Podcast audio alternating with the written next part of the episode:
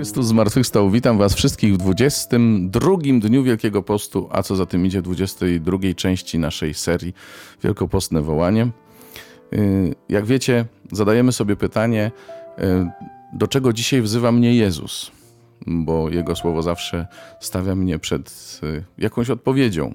To nie jest słowo, które może tak sobie pozostać obojętne, bo jest to słowo wypowiedziane z miłością do mnie. I dzisiaj temu słowu przysłuchiwał się także nas, nasz gość, a naszym gościem jest Monika Przybysz. Witam Cię. Witam serdecznie.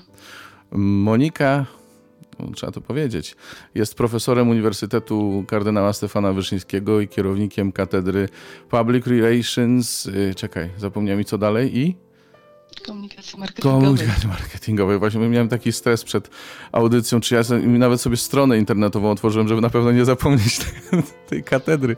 No i niestety katedry jakoś nie wchodzą do głowy.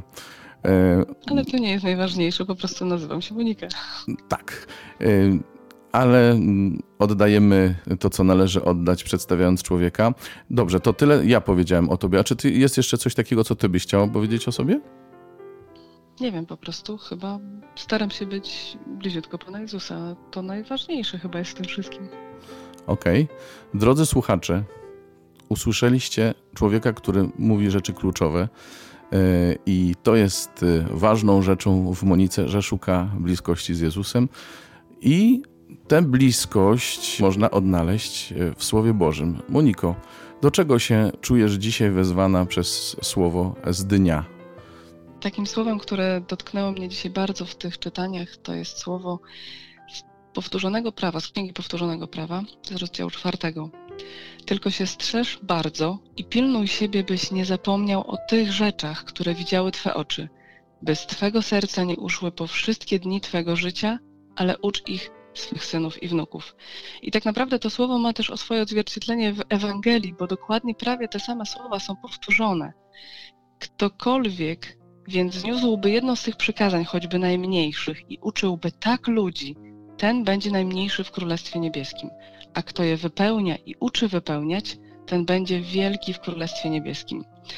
I nie dlatego, że jestem nauczycielem, dlatego, że uczę codziennie, ale dlatego, że to uczenie jest strasznie ważne, bo my często stajemy na poziomie emocji przeżywając, czytając Słowo Boże, czasem nawet wybierając jakiś fragment z Ewangelii czy z, w ogóle z Pisma Świętego, tylko to uczenie jest tutaj pokazane, żeby uczyć innych, uczyć Słowa Bożego, uczyć tego wszystkiego, czego się doświadczyło. A to oznacza dla mnie bardzo ważną rzecz, to znaczy nie tylko emocje, ale też trzeba ludziom wytłumaczyć. I to w codzienności, bo jeśli mamy nie kupować w niedzielę, to nie dlatego, że tak mówi Pismo Święte i kropka, koniec, tylko dlaczego mamy nie kupować w niedzielę? Dlatego, że to jest bardzo wielkie święto, dlatego, że dajmy innym też świętować. Jeśli mam pościć w piątki, to nie dlatego, że tak jest, że taka jest tradycja, e, że tak jest w piśmie, tylko mam pościć, dlatego, że tam jest miłość. I Chrystus przyszedł wypełnić prawo. To wypełnić to jest podwójne znaczenie. Nie tylko wypełnić, to znaczy co do joty, co do jednej kreseczki, wszystko wypełnić to, co nakazywało prawo dla niego, ale wypełnić też miłością, więc wypełnić, zrobić wszystko od A do Z, ale też wypełnić miłością, dodać miłość do tego.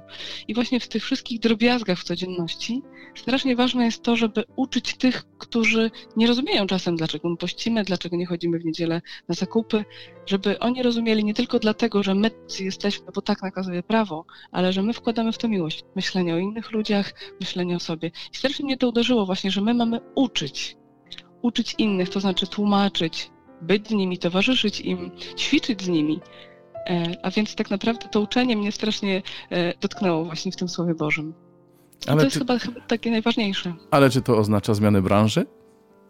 Nie, to nie oznacza zmiany branży. To oznacza, że to, co my robimy na co dzień, bo skoro ja uczę innych, ale uczę takiej teorii, ale mam też uczyć tych swoich bliskich, to znaczy tłumaczyć im, być, towarzyszyć im, bo to też znaczy uczyć. To mhm. nie jest tylko tak naprawdę wykładać. Jasne. To jest też przekonywać swoim życiem. Oczywiście, że ja to robię, ale dlaczego to robię?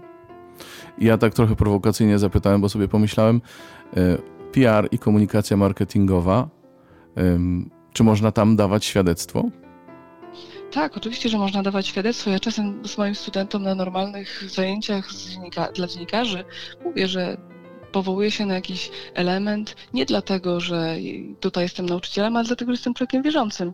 I czasem nawet mówiąc, lekko krytykując pewne działania na przykład, też mówię dlatego, że ja nie mówię to da, dla samej krytyki, tylko na przykład analizując jakieś y, elementy działań kryzysowych, pokazuję im, że jestem wierzącym człowiekiem, chcę was nauczyć jak jeszcze lepiej się komunikować. I oczywiście, że jest e, tam pole na świadectwo i na pokazywanie, troszczenie się o drobiazgi i pokazywanie, że ja to robię dlatego, że jestem chrześcijaninem. Bardzo dużo. W codzienności możemy właściwie na przystanku stojąc pokazać, e, że jesteśmy chrześcijaninem że przechodzimy do kościoła i zdejmiemy Oczywiście. czapkę, czy przegnamy się. Tak, to właśnie bardzo mocno mnie uderzyło, że ta, ta codzienność jest strasznie ważna, że co to joty, czyli w takich drobiazgach mamy być szczegółowi i mamy w tych drobiazgach pokazywać, że jesteśmy człowiekiem wierzącym, ale też pokazywać innym, dlaczego tak warto jest robić. Bo być może właśnie to świadectwo, ale nie tylko głoszenia Chrystusa, ale pokazywania, dlaczego ja wierzę w Chrystusa to jest może ważne. To są właśnie takie drobiazgi codzienności.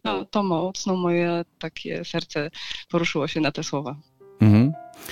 My Ci Panie dziękujemy za naszą codzienność i za to, że e, nie potrzeba wiele, abyśmy się stali znakiem Twojej obecności. E, nie potrzeba wiele, abyśmy byli nie tyle nauczycielami naszej nauki, ale świadkami tego, czego Ty nas uczysz i tego, że sami jesteśmy Twoimi uczniami. Dzięki Ci, Panie. Dzięki Ci Panie. Dzięki Ci Panie też za te drobiazgi właśnie w codzienności, że możemy tak naprawdę ich doświadczać, wypełniając je. Możemy doświadczać cudów. Kiedy pościmy, dzieją się cuda i ja takich cudów w swoim życiu doświadczyłam całą masę i nie mogę zapomnieć o tym. Dziękuję Ci Panie. Dziękuję Ci Panie.